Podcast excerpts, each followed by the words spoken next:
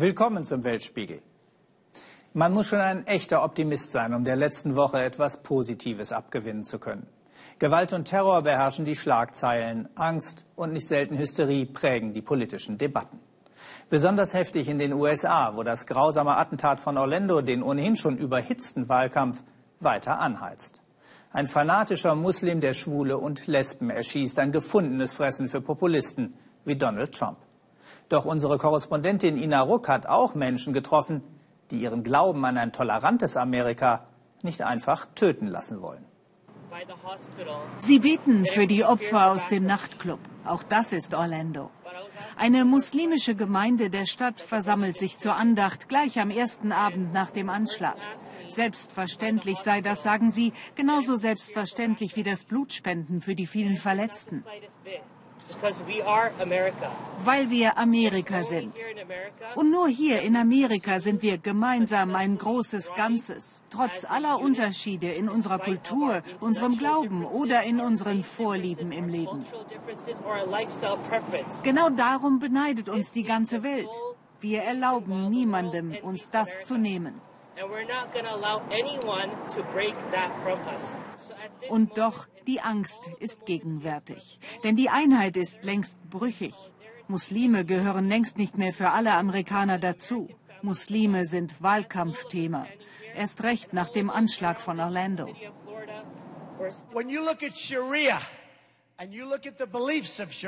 Schaut euch die Scharia an. Schaut euch an, was Scharia bedeutet. Hinrichtungen wegen Kleinigkeiten. Das tun sie den Leuten an. Und wir lassen Leute in unser Land, macht euch nichts vor, die glauben genau an das. Die wollen genau das, die praktizieren das. Und wir lassen diese Leute rein. Dass Muslime auch vor genau dieser Scharia fliehen, spielt keine Rolle. Auch nicht, dass der Attentäter von Orlando in den USA geboren ist. Details passen nicht zu Populismus. Er sagt genau, was ich denke. Wenn man ihm zuhört, meine Gedanken, das ist unser Mann. Er sagt die Wahrheit. Das brauchen wir. Einen, der sagt, wie es ist. Es gibt nicht das eine Amerika und erst recht nicht das einige. Wer in der Großstadt lebt wie in New York, dessen Wirklichkeit hat wenig zu tun mit dem großen Rest des Landes. Genau diesen Unterschied, sagt die Journalistin Farai Chidea, nutze Trump. Viele Amerikaner erleben Menschen aus anderen Kulturen oder Religionen nicht in ihrem Alltag und das macht es leichter, diese Gruppen zu dämonisieren. Donald Trump und Donald Trump geht ja auf berechtigte Sorgen der Leute ein. Die Löhne stagnieren, man hat Zukunftsängste, Angst, den Lebensstandard nicht halten zu können. Er greift diese Sorgen auf und vermengt sie mit Angst vor anderen Religionen und Kulturen und mit Fremdenfeindlichkeit. Trump spaltet. Wo er auftritt, sind seine Fans und seine Gegner.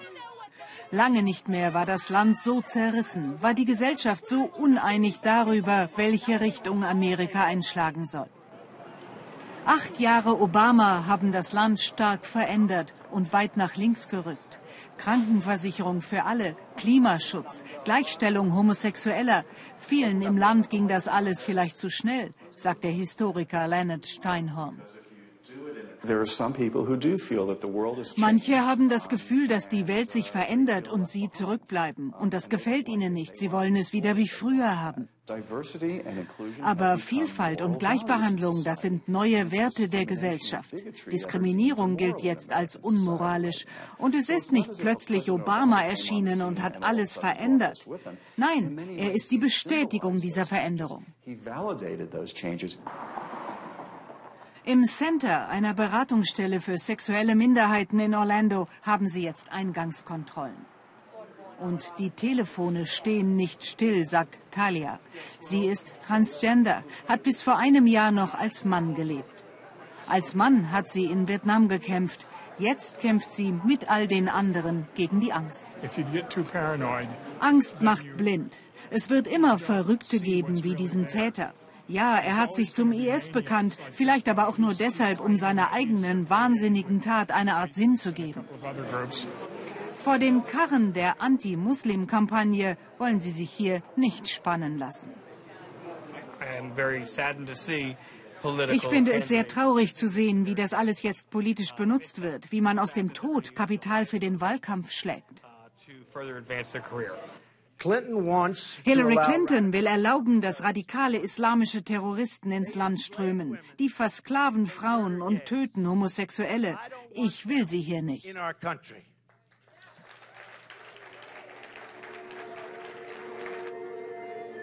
Eine der vielen spontanen Gedenkfeiern nach dem Anschlag. Diese hier hat die Gay Community organisiert. Homo- und Heterosexuelle, Latinos, Weiße, Schwarze, die halbe Stadt ist da. Auch Muslime, trotz der Stimmungsmache gegen sie. Es geht jetzt nicht um uns Muslime, es geht um die Menschen, die nicht mehr da sind, um ihre Familien. Ich will jetzt nicht an meine Angst denken, daran, was das für uns Muslime bedeutet. Angst, Misstrauen, Schuldzuweisungen. Nach dem 11. September standen die Amerikaner zusammen, waren einig angesichts des Terrors. Jetzt, mitten im polarisierenden Wahlkampf, scheint das kaum möglich. Gewalt vergiftet das politische Klima auch in Großbritannien. Der feige Mord an der proeuropäischen Labour-Abgeordneten Joe Cox erschüttert das Land mitten im heftigen Kampf um das sogenannte Brexit-Referendum. Diesem Referendum wollen wir gleich einen Schwerpunkt widmen. Aber vorher die Frage an unsere Großbritannien-Korrespondentin Hanni Hüsch in London. Hanni Hüsch, der Wahlkampf war bislang ungeheuer aggressiv. Hier zeigen wir jetzt Bilder der nationalistischen UKIP, die Plakate mit bedrohlichen Flüchtlingsströmen im Korso durch London gefahren hat. Und das war kurz vor dem Mordanschlag auf Joe Cox wohl der Tiefpunkt der Kampagne bisher. Ist denn jetzt zu hoffen, dass der Schock durch diesen Mord die Kampagne etwas sachlicher macht? Das sieht beinahe so aus. Es gab ja eine Pause von zwei Tagen. Heute wurde dieser Wahlkampf wieder aufgenommen und die Tonlage war eine andere, deutlich konzilianter. Und es scheint so, dass die Politiker verstanden haben, dass diese wechselseitigen Verunglimpfungen, diese Lügen, aber vor allem auch dieser Anti-Migrationswahlkampf auch das Klima gegen sie selbst verpesten kann. Ein Teil der Brexit-Kampagne hat sich heute noch mal ganz klar distanziert von dieser Plakataktion.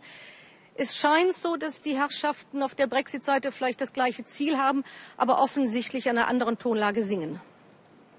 Joe Cox war ja eine sehr leidenschaftliche Europäerin. Ist es jetzt denkbar, dass ihr gewaltsamer Tod am Ende doch noch Rückenwind für das Pro-EU-Lager bringt, das ja arg in Bedrängnis geraten war? Das ist durchaus möglich. Es gab in den letzten zwei Wochen Umfragen, die sahen das Brexit-Lager so ganz klar vorne. Aber es gibt jetzt zwei neue Umfragen, die sind in der letzten Woche auch noch nach ihrem Tod entstanden und da scheint ein Umschwung in der Luft zu liegen. Da gibt es wieder einen leichten Vorsprung für die EU-Befürworter. Hat das einen Joe Cox-Effekt oder ist es vielleicht doch, dass langsam, wie manche Meinungsforscher auch sagen, den Briten die Angst vor den wirtschaftlichen Folgen in die Knochen kriecht? Aber das muss man ganz klar sagen.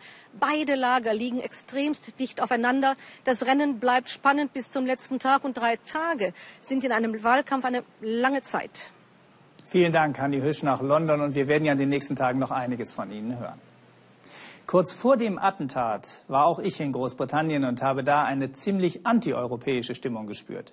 Fast alle Briten treibt jetzt die Frage um, bleiben oder gehen.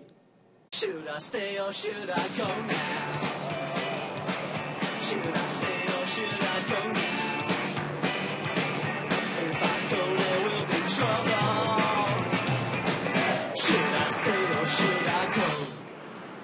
Die Schlacht um den Brexit ist auch eine Presseschlacht und es war ein herber Rückschlag für das proeuropäische Lager, dass sich in dieser Woche das Massenblatt The Sun ganz klar für einen Austritt Großbritanniens aus der EU ausgesprochen hat. Man sieht das sehr schön an der heutigen Schlagzeile.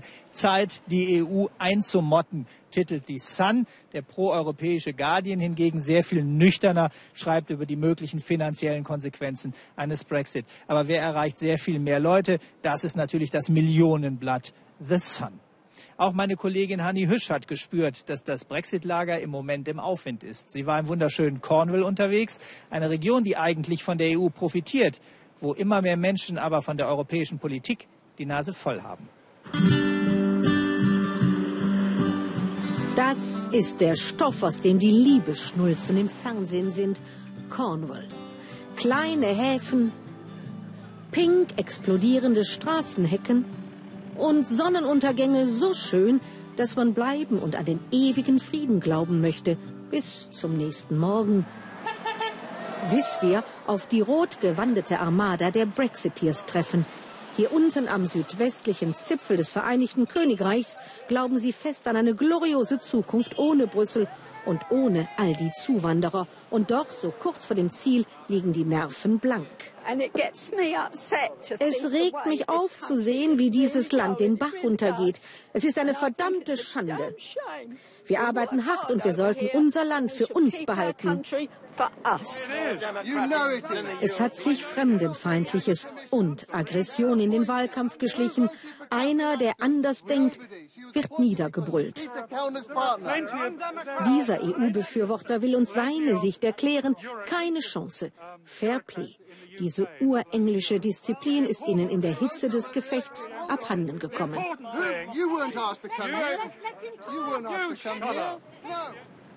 Es sind vor allem die Fischer, die die Stimmung hier Newlin so antieuropäisch einfärben. Noch immer ist die Flotte beachtlich, aber geschrumpft in den letzten zehn Jahren. Brüssel geben sie die Schuld den ungerecht verteilten Fangquoten. Dabei hat London Quoten meistbietend an drei Firmen verkauft. Hier, wo das Meer das Land umschlingt, haben die Stimmen der Fischer immer noch Gewicht. Raus! Seitdem wir drin sind, nichts als Probleme. Wir haben im eigenen Land nur ein Minimum an Fangquoten. Andere Länder fischen hier ab. Es kann doch nicht sein, dass eine Inselnation dem Diktat von Nichtseefahrern folgen soll.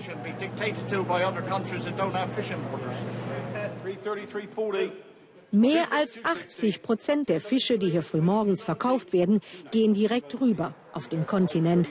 Aber alle sind überzeugt, dass Franzosen und Spanier ihre Fische schon weiter kaufen und verspeisen werden, auch wenn der Handel außerhalb des Binnenmarkts ihren Fisch teurer macht. Und dass die Kühlanlage mit EU-Geld gebaut wurde, sei's drum.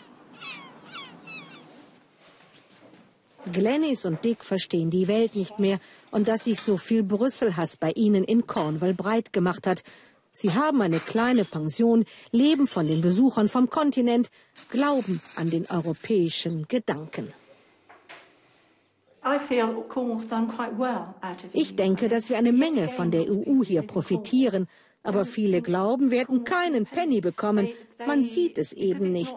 Ich sehe es. Und damit auch wir es sehen, will uns Dick durch die Stadt führen. Denn das Geld sei überall. Im schnelleren Internet, in der Universität und hier am besten vom Hügel zu bewundern in der neuen Berufsschule. Über 5 Millionen Euro, aber mit Geld kaufst du dir hier keine Liebe. Es gibt eine Menge Gründe. Viele fühlen sich abgehängt und es gefällt einigen opportunistischen Politikern, die EU als Schuldige vorzuschieben. Aber es sind doch unsere Probleme und sie werden noch da sein, wenn die Wahl verloren geht. Es ist diese Idylle, die das Bild von Cornwall prägt. Aber nirgendwo in Großbritannien sind die Löhne so tief wie hier. Cornwall ist die ärmste Region im ganzen Land. Seit die Zinnminen in den 80ern dicht machten, ging es bergab mit dem Wohlstand. Und die EU springt ein. Fast zwei Milliarden Euro seit 2000 allein aus Brüssels Strukturfonds. Und doch ist es nicht leicht, hier für die EU zu trommeln. Man sagt den Menschen so fern von London eine gewisse Sturheit nach und jede Menge Stolz. Kann man ja auch sein auf solch ein Rindviech. Einmal im Jahr zeigen die Bauern, was sie und ihre Bullen so drauf haben. Auf der königlichen Cornwall Show, wohl alle, die hier ihre Preise abholen, hängen am Tropf Brüssels. Zusammen rund 50 Millionen Euro bekommen Cornwalls Farmer im Jahr. Dankbar ist kaum einer. Es ist wohl besser, den Teufel zu wählen, den man kennt, als den Teufel, der fremd ist. Zu viel Ungewissheit, wenn wir gehen. Nein, sagt er, wir sind doch nur eine Insel und all die Zuwanderer, die uns die Termine bei den Ärzten wegschnappen.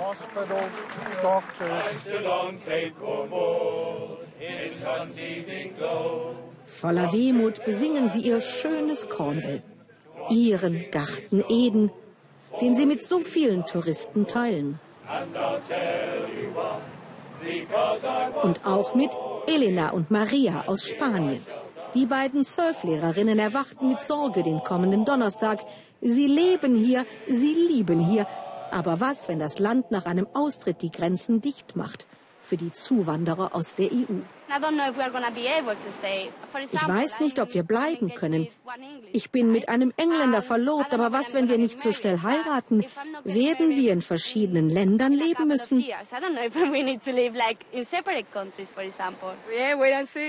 Abwarten, Daumen drücken und aufs Beste hoffen.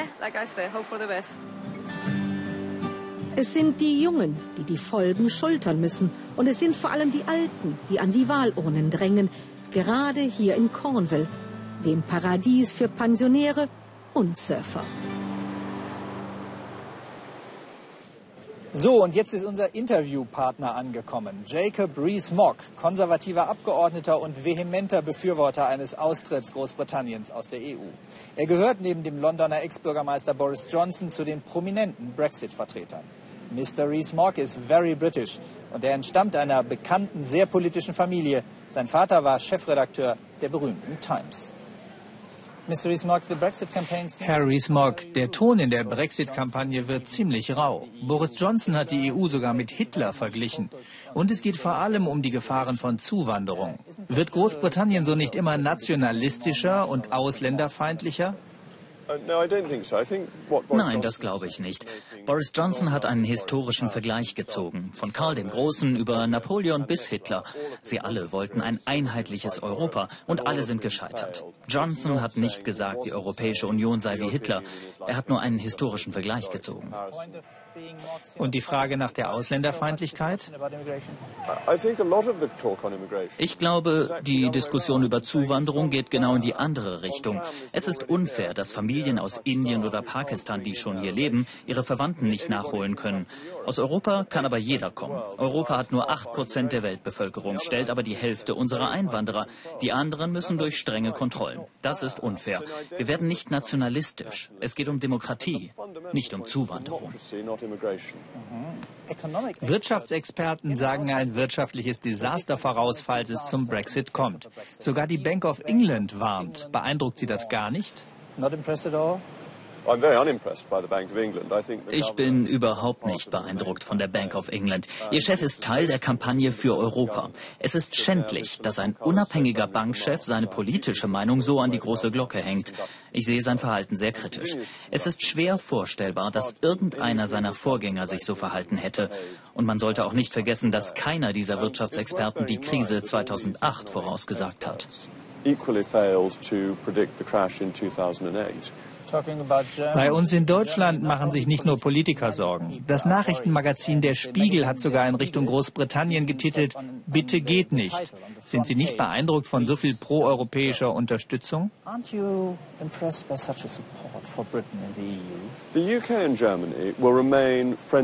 Großbritannien und Deutschland werden befreundet bleiben, egal ob wir in der EU sind oder nicht. Wir haben viele gemeinsame Interessen. Wir sind in der NATO, Deutschland auch. Um Freunde zu bleiben, brauchen wir nicht Herrn Juncker. Wir leben in unruhigen Zeiten. Da scheint es doch sinnvoll, dass die westlichen Demokratien eng zusammenstehen. Ihr Premierminister David Cameron hat gesagt, dass sowohl der IS als auch Wladimir Putin wohl begeistert wären, wenn es zu einem Brexit käme, weil sie gerne eine geschwächte EU sehen würden. Was sagen Sie dazu?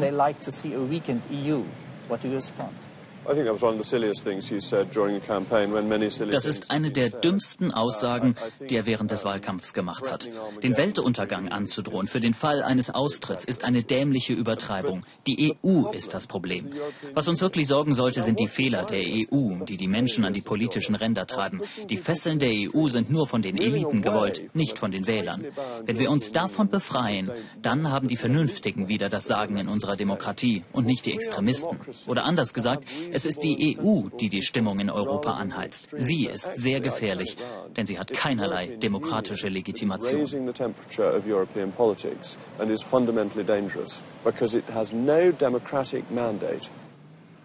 Jetzt aber noch was Aufmunterndes für die EU-Freunde. Ja, wir haben hier ein Brexit-Lager erlebt, das selbstbewusster, lauter und offensiver auftritt. Aber die Umfragen zeigen nach wie vor ein ganz, ganz knappes Rennen zwischen den Befürwortern und den Gegnern einer britischen EU-Mitgliedschaft.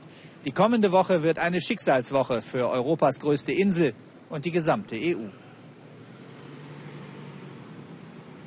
Und jetzt sind wir wieder live zurück im Studio und wir haben es eingangs kurz erwähnt. Es gibt heute Umfragen, die nach dem Anschlag auf Joe Cox gemacht wurden und die zeigen die EU-Befürworter wieder ganz leicht vorn. Es bleibt aber ein Kopf-an-Kopf-Rennen. Jetzt aber weg von der großen Politik. Es ist ein Nationalsport auf der indonesischen Insel Sumba und ein Sieg macht Mensch und Tier zu Stars. Pferderennen begeistern die Bewohner der Insel seit jeher und lenken sie vom ärmlichen Alltag ab. Na und? Das gibt es bei uns ja auch. Stimmt. Nur sind die Jockeys auf Sumba Kinder. Und für die ist das Vergnügen der Erwachsenen oft lebensgefährlich. Philipp Abresch hat die kleinen Reiter von Sumba besucht. Ein Rennen so wild wie gefährlich. Charul, neun Jahre alt, will unbedingt gewinnen. Er riskiert viel auf dem Rücken seines Pferdes. Er muss Geld verdienen für seine Familie. Eigentlich sieht's hier aus wie im Paradies. Der stolze Vater führt sein Pferd und seine beiden Söhne hinein in einen Traum von Meer. Spiegelglatt und glitzernd, Morgensonne, leichte Brise. Wer würde denken, dass am Abend viele der Kinder hier im Staub gelandet sind oder sogar im Krankenhaus? So wie Charil, der seit seinem Reitunfall halbseitig gelähmt ist. Ich freue mich, dass heute endlich das Rennen losgeht. Ich selbst kann zwar nicht mehr reiten, aber ich sporne meinen Bruder an. Charul und Charil sind Zwillinge, beide neun Jahre alt. Aber schon ein halbes Leben lang reiten sie auf dem Rücken wild gewordener Pferde um die Wette. Die Brüder leben auf Sumba, einer Insel im Osten Indonesiens. Die Menschen hier sind seit jeher verrückt nach Pferden. Jede Familie hat eines. Jedes Kind kann reiten. Immer im Frühsommer treffen sich die pferdeverrückten Indonesier zum Wettrennen. Die Familien der Jockeys haben rund um die Arena ihre Zelte aufgeschlagen. Auch die Zwillinge Charul und Cherie.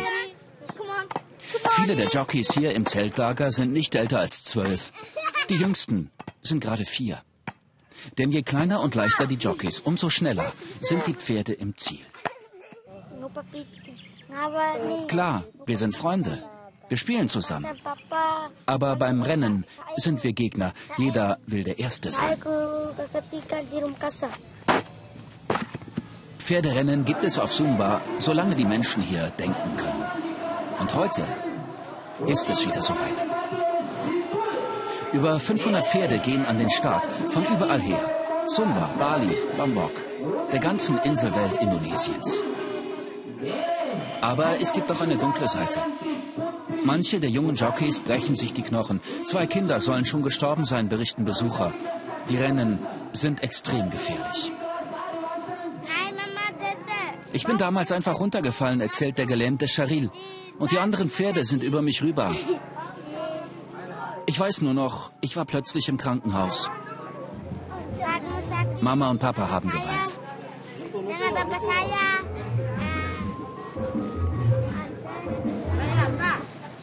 Warum all das Risiko für all die Kinder? Sumba ist eine der ärmsten Regionen Indonesiens.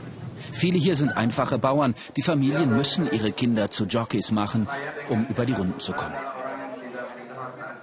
500 Euro kann ein Jockey wie Charul pro Woche verdienen. Verlockend viel Geld. Nein, ich habe keine Angst. Ich mache das doch jeden Tag. Egal, wenn das Pferd so drauf ist oder so. Angst habe ich keine.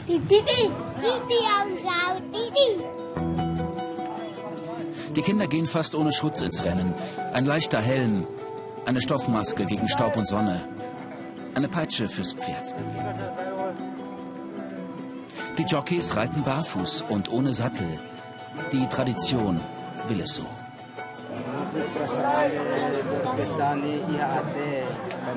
Ich bin stolz, dass mein Sohn als Jockey arbeitet, erzählt Charuls Vater. Schade nur, dass Charil, mein anderer Junge, nicht mehr reiten kann. Das macht mich traurig. Charul und die anderen warten auf das Startsignal.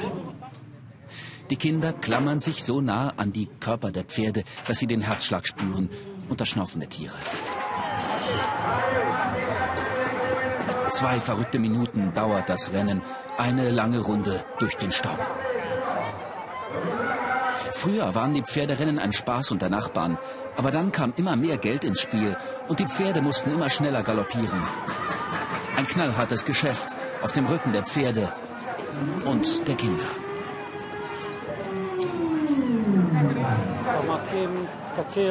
Charul ist einer der Besten hier, sagt der Pferdebesitzer Said.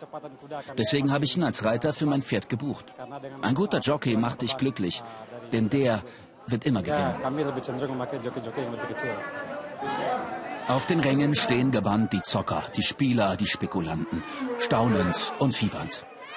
Auch sie machen gutes Geld. Eigentlich ist das Wetten gar nicht erlaubt in Indonesien. Auch dass Kinder hier antreten, ist gegen das Gesetz.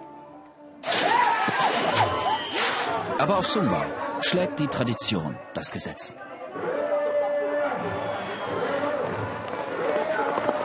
Mit 50 oder 60 km/h geht's über die Piste.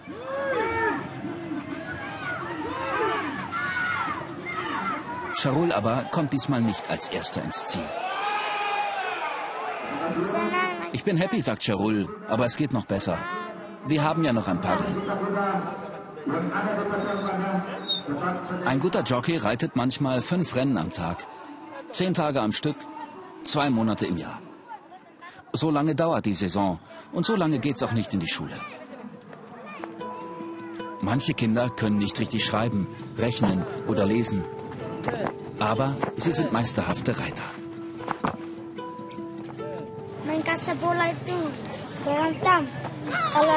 Zwei Jahre vielleicht noch. Dann bin ich zu alt fürs Pferderennen, sagt Charul. Wenn wir größer und schwerer werden, können wir nicht mehr mithalten. Das war's dann. Wir gehen dann auch wieder öfter zur Schule. Auf Sumba wird es langsam Abend. Am Strand drehen die Pferde ihre Runden. Die kleinen Jockeys sind da schon unterwegs ins Bett. Ein bisschen Kind sein für den Moment. Das nächste wilde Rennen kommt bestimmt. Von Angst und Einschüchterung war in der heutigen Sendung oft genug die Rede. Deshalb reden wir jetzt über Mut und kreativen Trotz. In Karachi, einer der gefährlichsten Metropolen der Welt, haben zwei junge Männer etwas ins Leben gerufen, was in ganz Pakistan so nicht existiert und gerade in Karachi als völlig verrückt gilt. Stadtrundfahrten. Da, wo sich selbst die Einheimischen oft kaum vor die Tür trauen, fahren sie mit einem kunterbunten Bus vorbei und zeigen die versteckten Schönheiten ihrer Heimatstadt. Gabor Hallas ist mit ihnen durch Karachi gefahren. Vielleicht etwas dick aufgetragen, bunt, dass die Augen schmerzen. Die Busse sind der erste Hingucker bei der Stadtrundfahrt. Es soll ein schöner Tag werden, klingt einfach, ist es aber nicht. Die Tour führt durch einen Moloch durch Karachi, die gefährlichste Stadt der Welt, wie viele sagen. Das ist ihre Stadt. Salma Mansour feiert heute Geburtstag und gönnt sich diesen Ausflug. Ich möchte etwas entdecken, etwas über die Geschichte meiner Stadt lernen, mich amüsieren. Ich habe noch nie so eine Stadtrundfahrt gemacht. Mal sehen, was ich verpasst habe. Sie traute sich bisher nicht so recht raus wie die meisten hier. Es gäbe sicherere Orte für eine Stadtrundfahrt. Taliban und Kriminelle tun, was sie wollen. Bomben explodieren. In Karachi werden jährlich Tausende ermordet, viele auf der Straße erschossen, weil sie zur falschen Zeit am falschen Ort sind. Also besser kein Risiko eingehen, denken die meisten Menschen. Vor die Tür gehen kann lebensgefährlich sein. Auch eine Busfahrt erscheint verrückt, trotzdem lockt es sie heraus. Bislang ging immer alles gut. Manchmal fühle ich mich unsicher. Und ja, ich meide einige Plätze. Aber im Moment will ich einfach Spaß haben. Die meisten Gäste wuchsen wie Salma in Karachi auf. Es sind reiche Pakistaner, die sich die 20 Euro teuren Tickets leisten können. Ausländer trauen sich kaum her. Außer dort oben auf dem Dach sitzt Gail Fulton aus Liverpool und genießt den kühlen Wind. Sie besucht ihren Sohn, der hier lebt. Ihr macht Karachi keine Angst.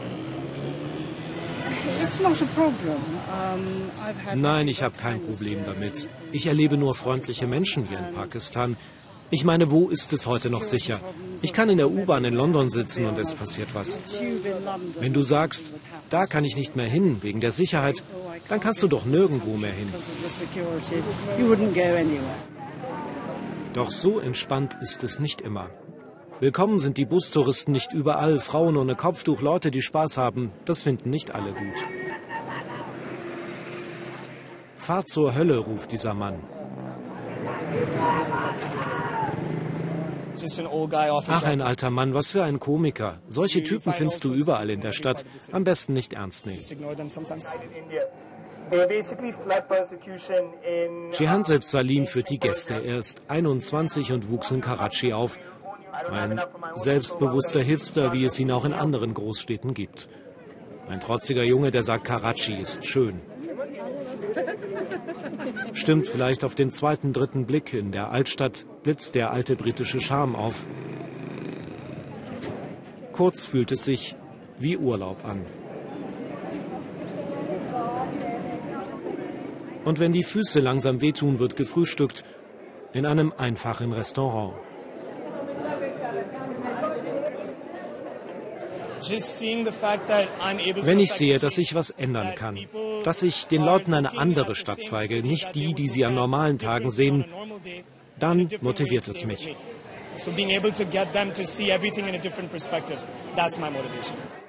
Viel haben sie gesehen, viel gibt es zu besprechen und viel zu essen.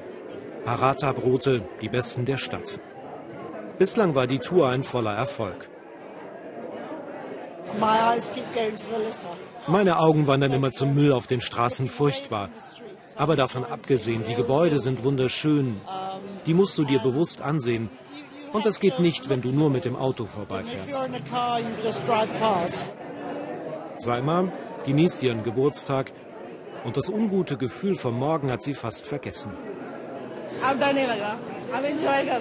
Ich fühle mich gar nicht mehr unsicher. Jetzt habe ich einfach Spaß. Ein Augenblick, der täuscht. Salma selbst hat zwei Familienmitglieder verloren, einfach erschossen auf der Straße. Auch wenn Sie im Moment nicht daran denken, fast jeder hier kennt solche Geschichten. Pakistan erlebt immer wieder Terror, gerade erst gegen Christen. Auch in Karachi rechnen sie mit allem. Es ist lange her, da war die Stadt einmal anders, nicht grausam, sondern tolerant. Das andere ist nah und doch so fern. Da sind diese kleinen Becken, darin ist geweihtes Wasser. Damit bekreuzigst du dich. So geht das. Jede Religion hat ihre eigene Kultur. Manche gehen in die Moschee, andere in die Kirche oder den Tempel. Wir sollten mehr über die Religion wissen, darum geht es heute. Jeder Mensch betet nur eben unterschiedlich. Ich habe echt viel gelernt.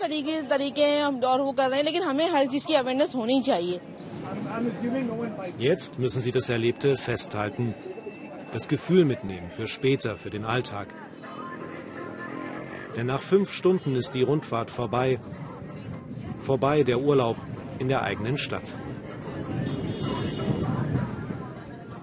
Zum Schluss die Frage der Sendung. Was macht aus gewöhnlichen Geiern Mülldetektive? Michael Stocks hat in Peru die Antwort gefunden.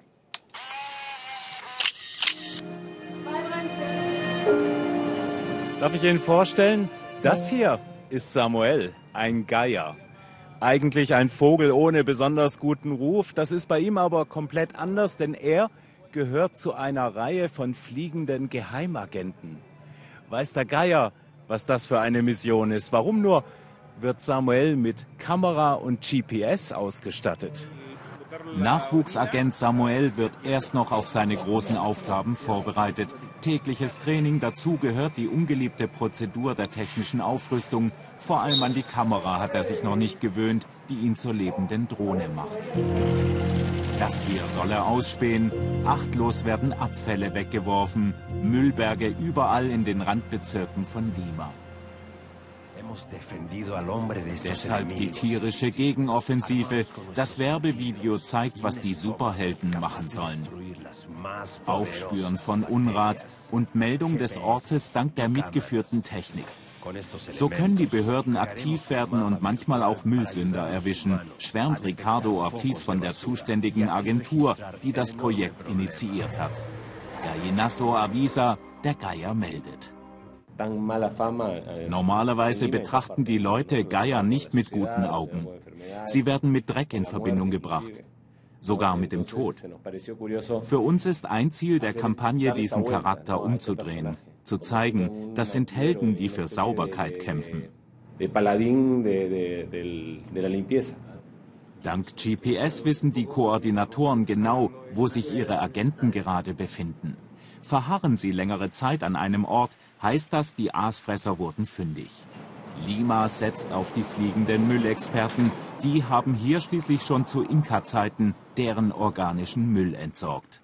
In Lima, der peruanischen Hauptstadt, werden pro Jahr fast zweieinhalb Millionen Tonnen Müll produziert. Rund ein Fünftel davon wird einfach so weggeschmissen, ganz egal, welche Auswirkungen das auf die Umwelt hat. Auf den Türmen und Kuppeln der Kathedrale von Lima ruhen sich viele der Spione nach ihrer Mission aus. Vogelexperten begleiten das Projekt wissenschaftlich. Den neuen Mitarbeitern der Müllabfuhr schenken sie schon besondere Aufmerksamkeit. Schließlich will die peruanische Hauptstadt mit ihrer Hilfe endlich die ausufernde Müllproblematik in den Griff bekommen. Und das war's vom Weltspiegel. Schön, dass Sie dabei waren. Und jetzt weiter einen interessanten und spannenden Abend hier im Ersten.